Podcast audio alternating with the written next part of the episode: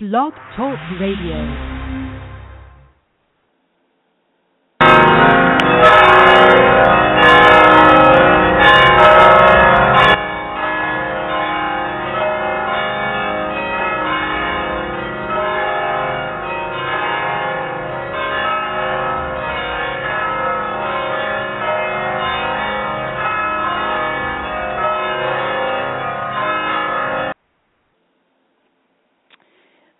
The glorious bells ringing at the San Juan Capistrano Church, the mission there at San Juan Capistrano, and I happened to be there when uh, there had been a wedding, and they were ringing the bells, and I got a chance to uh record it. Aren't they glorious? Well, this is Marcy Ann, and this is my second show on uh, news headlines for news junkies. Um, my Wednesday show, I talk about energy. On my Monday show, that's more of a spiritual show. And here on Friday now, I talk about the news. and today I'm going to discuss three big C's Cosby, Carter, and cancer. Now, for quite a while, the one big C has been cancer. And the headline is 90 year old President Carter has been diagnosed with cancer. Well, cancer is the biggest idea in our culture. It seems that everyone's afraid of getting cancer when, you know, the truth of of it is of all of us is that we all have cancer at one time or another in our body because a cancer is just a cell that isn't operating properly.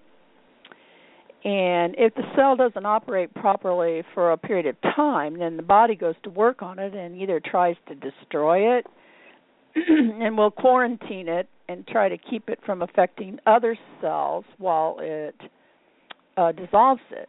And while this process is going on, if you would have a biopsy, the doctor will tell you that you do have cancer, and you do. Because if you go looking for cancer, you're going to find it. And just know all of the cancer research money goes into trying to find cancer sooner, not trying to cure it. Just remember that the next time you give to a cancer fund of any kind. All cancer research now is how to find it sooner so you can get it before it gets everywhere and since everybody has cancer at one time or another in their body, pretty soon every single person's going to have cancer. There's no medical research going on that is looking how to cure cancer. There's a lot of holistic and nutritional ideas about how to cure cancer, but you know, nothing scientific or proven to work in large groups of people. It's just kind of like, you know, a couple people here and a couple people there have been cured of cancer by changing their diet or adding nutritional supplements or some other type of non invasive, non medical solution. I did do a show last year that I called Don't Get Cancer, and I did discuss spiritual ideas about curing cancer. And on that show, I reminded everybody that your body is a neutral place. It's a machine that's designed to operate perfectly and every day. It's operating and monitoring more than 250,000 programs these programs are beating your heart and making your lungs breathe air and operating your arms and hands and fingers and legs and feet and toes and your digestive system and your elimination system and your circulation system all those systems of your body. This machine operates according to an original divine blueprint for human bodies and this machine is complicated beyond the most advanced information that we have about it right now. And the part that most people don't take into consideration when they're thinking about their body, the body is also operating according to all of the information you believe and you are telling it. Because remember, it is neutral and it takes everything as the truth. So if you're resisting anything or living in undesirable personal circumstances that make you sad or unhappy, your body picks up on this and it begins to design programs to try to help you. And in some cases, this does set up a conflicting set of programs that can create an autoimmune disease. And also, in the as the uh, body is working to design this program to help you, uh, this is what produces symptoms. Okay, chemists work all day long, every day in the laboratories of the drug companies, experimenting with this chemical and that chemical to see how it affects rats or monkeys or pigs in an effort to find new drugs that can address specific issues that people go to the doctor about. You know, this ache or this pain or whatever distress they're complaining about. But the fact that we aren't a rat or a monkey or a pig doesn't seem to enter into these test results. But you know what? We're a human. We're a Homo sapiens. This is different from a rat or a monkey or a pig. We do have things in common with rats and monkeys and pigs, but we're a far superior creation to the animals we have a more expanded and complicated frontal cortex in our brain. This brain region has been implicated in planning complex cognitive behavior, personality expression, decision making. It moderates our social behavior.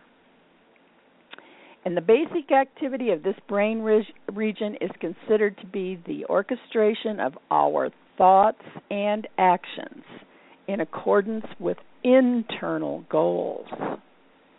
That internal hidden agenda that is in every single person. The most typical psychological term for functions carried out by the prefrontal cortex area are executive functions. Executive function, functions relates to abilities to differentiate among conflicting thoughts, determining good and bad, better and best, same and different, future consequences, working toward a defined goal, predicting outcomes, expectations based on actions, and social control, which is the ability to suppress urges that if they're not suppressed, could lead to socially unacceptable outcomes. Oh, this is how we're different from the animals. But however, despite these rather significant dis- differences, doctors just prescribe these various artificial chemical medications that have been tested on pigs and monkeys and rats for specific situations in a human's life a lot of times without considering what other chemicals are also being introduced into this marvelous machine that is our body that is trying to do something else. And these artificially induced chemicals begin to operate within the sacred geometry inside of us, and they either completely eliminate the natural operation of the chemicals that our body makes on its own so that now we're completely dependent upon the artificial chemical or they set up side effects that sometimes are worse than the original reason the person went to the doctor in the first place. When I have something going on in my body that doesn't feel quite right, I immediately go into my heart, where the heart brain is because the heart brain knows everything. Everything before, from before the beginning until after the ending. And I t- ask my heart brain to tell me what's going on in my body and what do I need to do to correct that situation. Because, dear people, we are the one who is in charge of our body. Because our body is just a neutral machine. And it operates many of its wondrous systems most of the time without us having to do anything. Because we have an autonomic nervous system that operates the sympathetic and parasympathetic nervous systems that just keep everything going. And if we all operated totally out of our heart brain and not the brain in our head, our autonomic nervous system would operate perfectly and we would never be sick. But see, we also have that brain in our head, and this brain stores up all the evidence of our life so far here on earth and is sitting as a constant judge and jury about everything that we think and do. And then if we only access the information from the brain and the head, then these evidences sometimes prove to us that life is hard and life is unfair and life is cruel and where is the love? You know, everyone's looking for love and a lot of people do look for love in all the wrong places. And these experiences create scars in our head brain that sets up disabled operations of the neurotransmitters throughout our sympathetic and parasympathetic nervous systems, and those set up disabilities in our life. And one of those disabilities is cancer. Now, I'm going to make a bold and unapologetic statement about cancer. Cancer comes from a moment of traumatic shock to a patient that sets an eventual unfulfilled biological function at the bo- in the body. At some point in time, that person had a shock to their soul. And this emotional shock set up waves of despair that swept through their entire emotional system, a tsunami with the power of death in it. It happens in a moment, just a moment of realization. And in that moment of realization, the person didn't deal deal with it, and practically no one can deal with it in the moment but if that person still doesn't deal with it, they probably will begin to deny it, push it down, push it down, try not to think about it, push it down, push it down, try to keep going while their rage and anger seethes and curdles and roars inside of them. Now, some do strike back, fight. They react in emotional outbreaks. They're combative, defensive, they cop an attitude, as Judge Judy calls it. They dare anyone to tell them what they should or shouldn't do. And their life becomes a reaction to everything from that moment on. And they are now a victim of circumstances. And they lose their ability of personal sovereign divine action for their own highest and best good. And in nine out of ten cases, they will eventually get cancer or some other disabling disease. Now, in the case of President Carter, I believe this cancer is a result of his body operating for 90 years. Uh, because for the most part, you know, President Carter's been a very positive action person. He certainly is not a victim of circumstances and he has used his own personal, sovereign, divine power to seek to help people all his life. He's generally been a happy man. He's had a good marriage and had four children. And he's been a champion of human rights and he's worked for peace at all levels of his government service.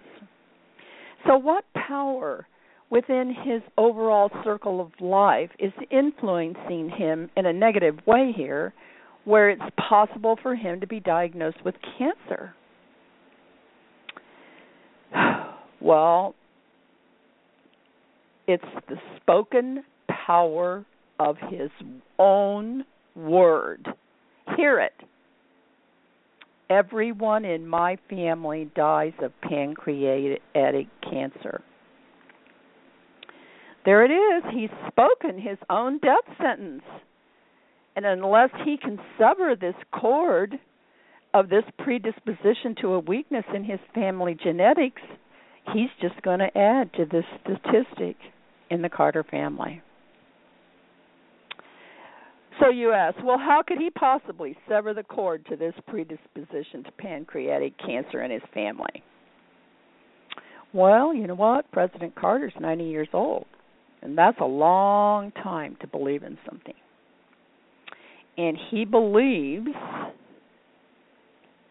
because our Western medical profession believes that we inherit these diseases.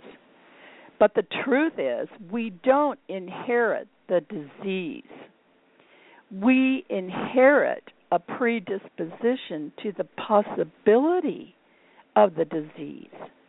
It doesn't mean we have to get the disease because nothing is set in stone. DNA testing could probably indicate the weakness, but it would not mean that just because all of President Carter's family have died of pancreatic cancer, that he would also die of pancreatic cancer. Unless he believes that he is going to die of pancreatic cancer. And in President Carter's case, it looks like he does believe it. Well, this started, the news st- story said that this started uh, when President Carter had a small mass surgically removed from his liver. And then in testing this mass, apparently it was shown to be cancerous. Well, of course it was cancerous. Whatever this mass was, it was a collection of cells that was not operating pop- properly, and the body had quarantined it I'd like to know what the symptoms were he had that he couldn't live with that would cause his doctor to want to do surgery on a 90 year old person. I mean, my own personal belief is that everyone should just stop going to the doctor when they get to be 80 and and certainly no 90 year old person should have surgery. I couldn't believe it. But apparently his liver wasn't operating perfectly for some reason. Now, what does a liver do? It regulates the composition of your blood, including the amounts of sugar, protein, and fat that enter the bloodstream. It removes um, ammonia and other toxins from the blood. Uh, it removes bilirubin, which is a byproduct of the breakdown of the hemoglobin from red blood cells. And hemoglobin is the protein in red blood cells that carries oxygen from the lungs to the rest of the body and then carries the carbon dioxide back to the lungs where it can be breathed out. So that's pretty important. The liver processes the nutrients absorbed by the intestines during digestion and converts these nutrients into forms that can be used by the body, that's just incredibly important. And the liver stores some nutrients like vitamin A and iron. And the liver produces cholesterol. It produces clotting factors. It helps the blood clot. It breaks down alcohol and many other drugs and doctors will run tests on a liver if the person is anemic or has been exposed to hepatitis A, B, or C viruses, or if they drink a lot. You know, I kind of wonder if President Carter took cholesterol medication. Because taking drugs to control cholesterol can take its toll on the liver because the liver produces cholesterol. So there would be a fight there. And I wonder if President Carter had stored up too many minerals at this point because, you know, so much of our food contains minerals that are not able to be digested. so the liver stores them and then just gets overloaded. Because some of these minerals are aluminum, lead, mercury, arsenic, just to name a few. And you can look up toxic minerals on Google and get the list and find out how we get them in our foods.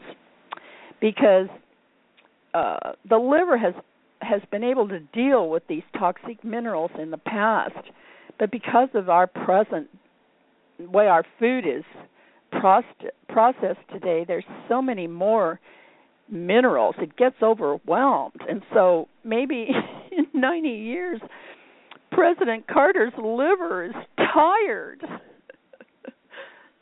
I went to a medical intuitive one time and he said my liver looked really good. It was the right color and the right size and then he said, "Boy, he says your liver has to work really hard because you're extremely allergic to aluminum." Well, almost all underarm deodorants have aluminum in them. I began to look into this and let me tell you there's enough information on this just for me to do a whole show on it so I'm not going to go into it now. But just know in 90 years, President Carter's liver, and probably more so in the last 15 to 20 years, from the time he was 70 until he was 90, since our food supply has become more and more toxic, and all of us has had to rely on our liver to help us out, maybe at 90 years old, President Carter's liver is really tired. However, this just doesn't mean that it isn't working properly because apparently it was working very well and it had quarantined something, probably some toxic mineral. And it would have eventually broken it all down and excreted it out into the elimination system and it would be gone. But the problem is, by the time the process is recognized, we get symptoms and then we interrupt the body's process and decide to step in and try to stop it. I mean, President Carter would not have to have had that surgery. And he could have he would have never found out that he had cancer and he could have continued to live his life for as long as he wanted to live. Symptoms are proof that the body is taking care of something. Symptoms are not the cause, symptoms are the answer.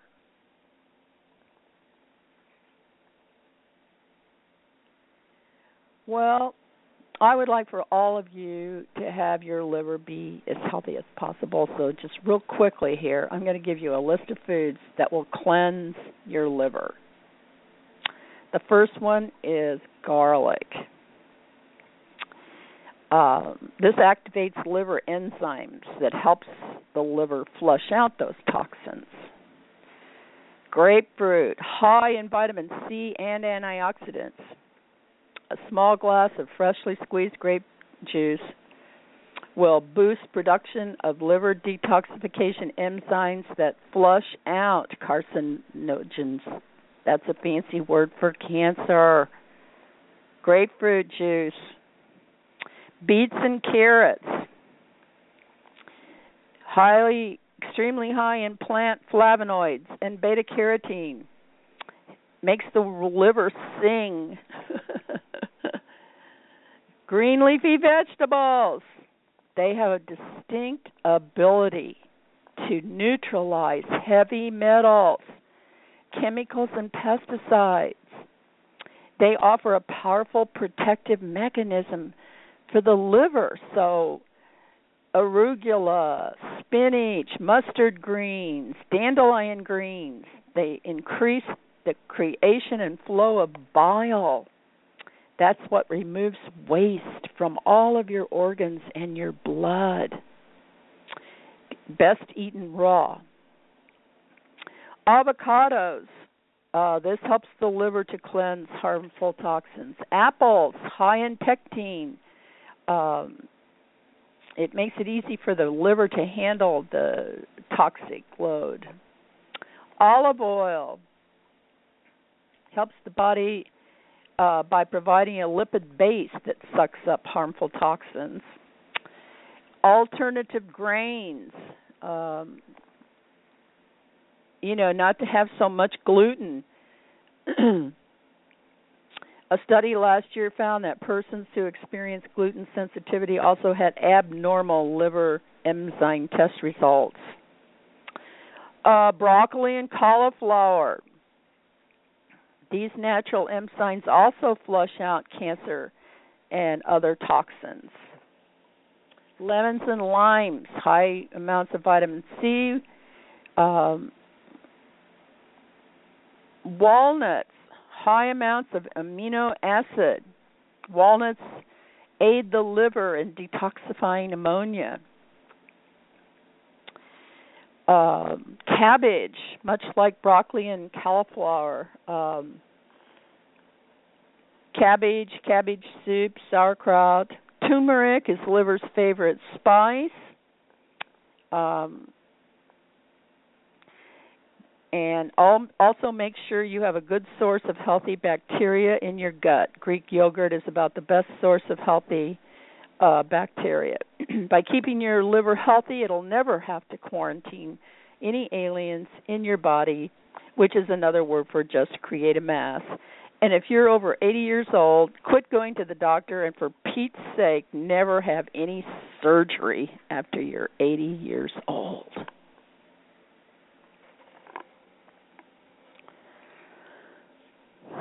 Okay, the next big C I want to reflect on is Bill Cosby. What is our culture's obsession with wanting to know every single sexual encounter he has had? I just don't get this. Bill Cosby's been a funny man in his career. I went to see him one time in person and I laughed and laughed and laughed. I laughed more than I have ever laughed in my life. I mean, those deep, deep belly laughs where your your bo- you know bowl you sh- your you sh- uh shake like a bowl full of jelly because these deep belly laughs are so cleansing and healing for our bodies who knows how many people over the years have extended their lifespan here on earth because he or she went to see Bill Cosby and laughed and laughed and laughed. And his humor wasn't slutty or filthy or, or obscene, rude or crude. It just was pure funny stuff.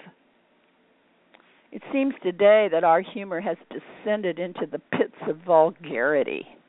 I just see nothing funny about people farting or throwing up or belching or going to the bathroom.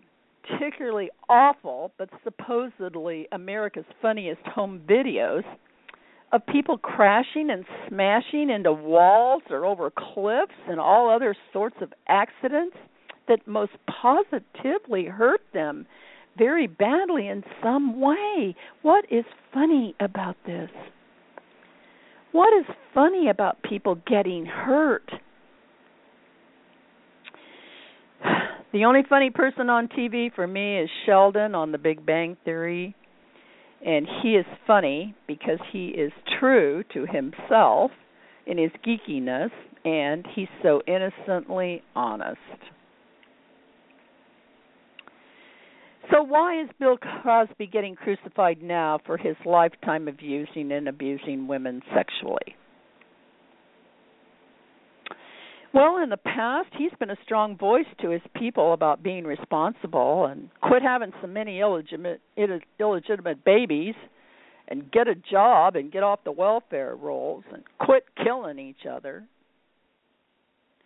Perhaps the Black Lives Matter group want to discredit him I mean, Black Lives Matter groups seem to think that black people can just now do whatever they want, and we aren't to say or do anything that would restrict them in any way. I mean, it certainly isn't politically correct to suggest that black people should get off of welfare and quit having 78% of their babies be illegitimate. But what about all of those women who now want the world to know that Bill Cosby sexually used and abused them. What is their agenda? Do they think that today, even though Bill Cosby is protected by the laws of the statute of limitations, where time limits, limits are set by the Supreme Court for being able to prosecute someone for a crime, do they think maybe somehow they can get some money anyway? Perhaps a class action lawsuit that could override the Supreme Court protection? What was the original intention of these women who went to see Bill Cosby? Our court systems are run on the rule of original intent. And there are many causes that consider contributing negligence. Were these women complicit in their original intentions? Did they think that Bill Cosby could help them in their career? Did they think that Bill Cosby could be responsible to help them be a star? Why would a woman in a position of going to see Bill Cosby alone, why would she do this? Where she could be vulnerable to any advances. It's just so plainly obvious to me that Bill Cosby knew that there were women out there who wanted to be a someone. And he probably told his staff to be on the lookout for these wannabes and put out the information that he could help them get what they wanted. And this just produced a never ending source of women for him to be able to use for his own sexual fantasies and acts of personal pleasure. And this worked really well. It worked really, really well. So once the woman was in his personal place, then he could use the things that he used to get them drugged or drunk so he could abuse them. But if women hadn't thought that he would help them in their career, they never would have gone there in the first place. So the desire of the woman to have a career, probably in show business, is the contributory contributing negligence that allowed Bill Cosby to indulge his sexual fantasies and he did. What about Bill Cosby's wife? She didn't know this was going on. Why didn't she step up and defend and protect the female species? What is her hidden agenda? Was she thankful she didn't have to do all that stuff? Or did she really really enjoy the type of lifestyle that Bill Cosby's success afforded her? Or was she protecting the family and the children? Because, like all of us who have had a family member abuse one of our children in the past, we've kept it quiet. And I've asked myself, even again today, I ask this over and over would I have had my family member exposed and arrested if I had to do it all over again today? and I come up with the same answer, no, I wouldn't.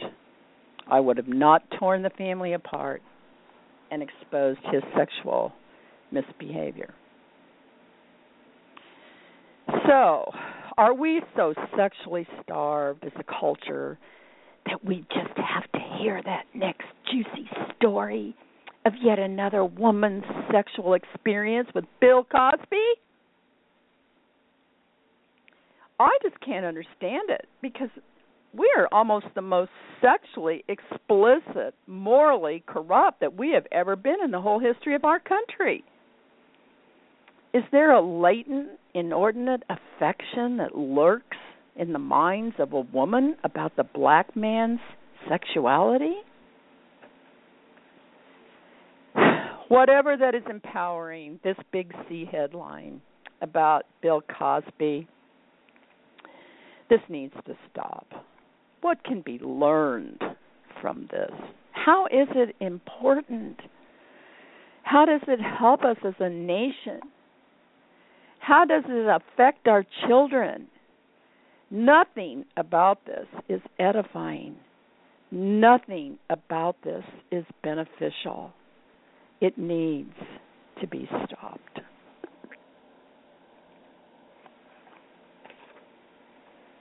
So those are my reflections on the news headlines of the big three C's Cosby, Carter, and Cancer. And until next week and Friday at 5, 5 p.m. live, uh, this is Marcy Ann. Uh, all shows are archived and can be listened to anytime, day or night, uh, on the internet or on your iPhone, on iTunes. And you can contact me at my website www.marcyann.com. And now here are those glorious mission bells.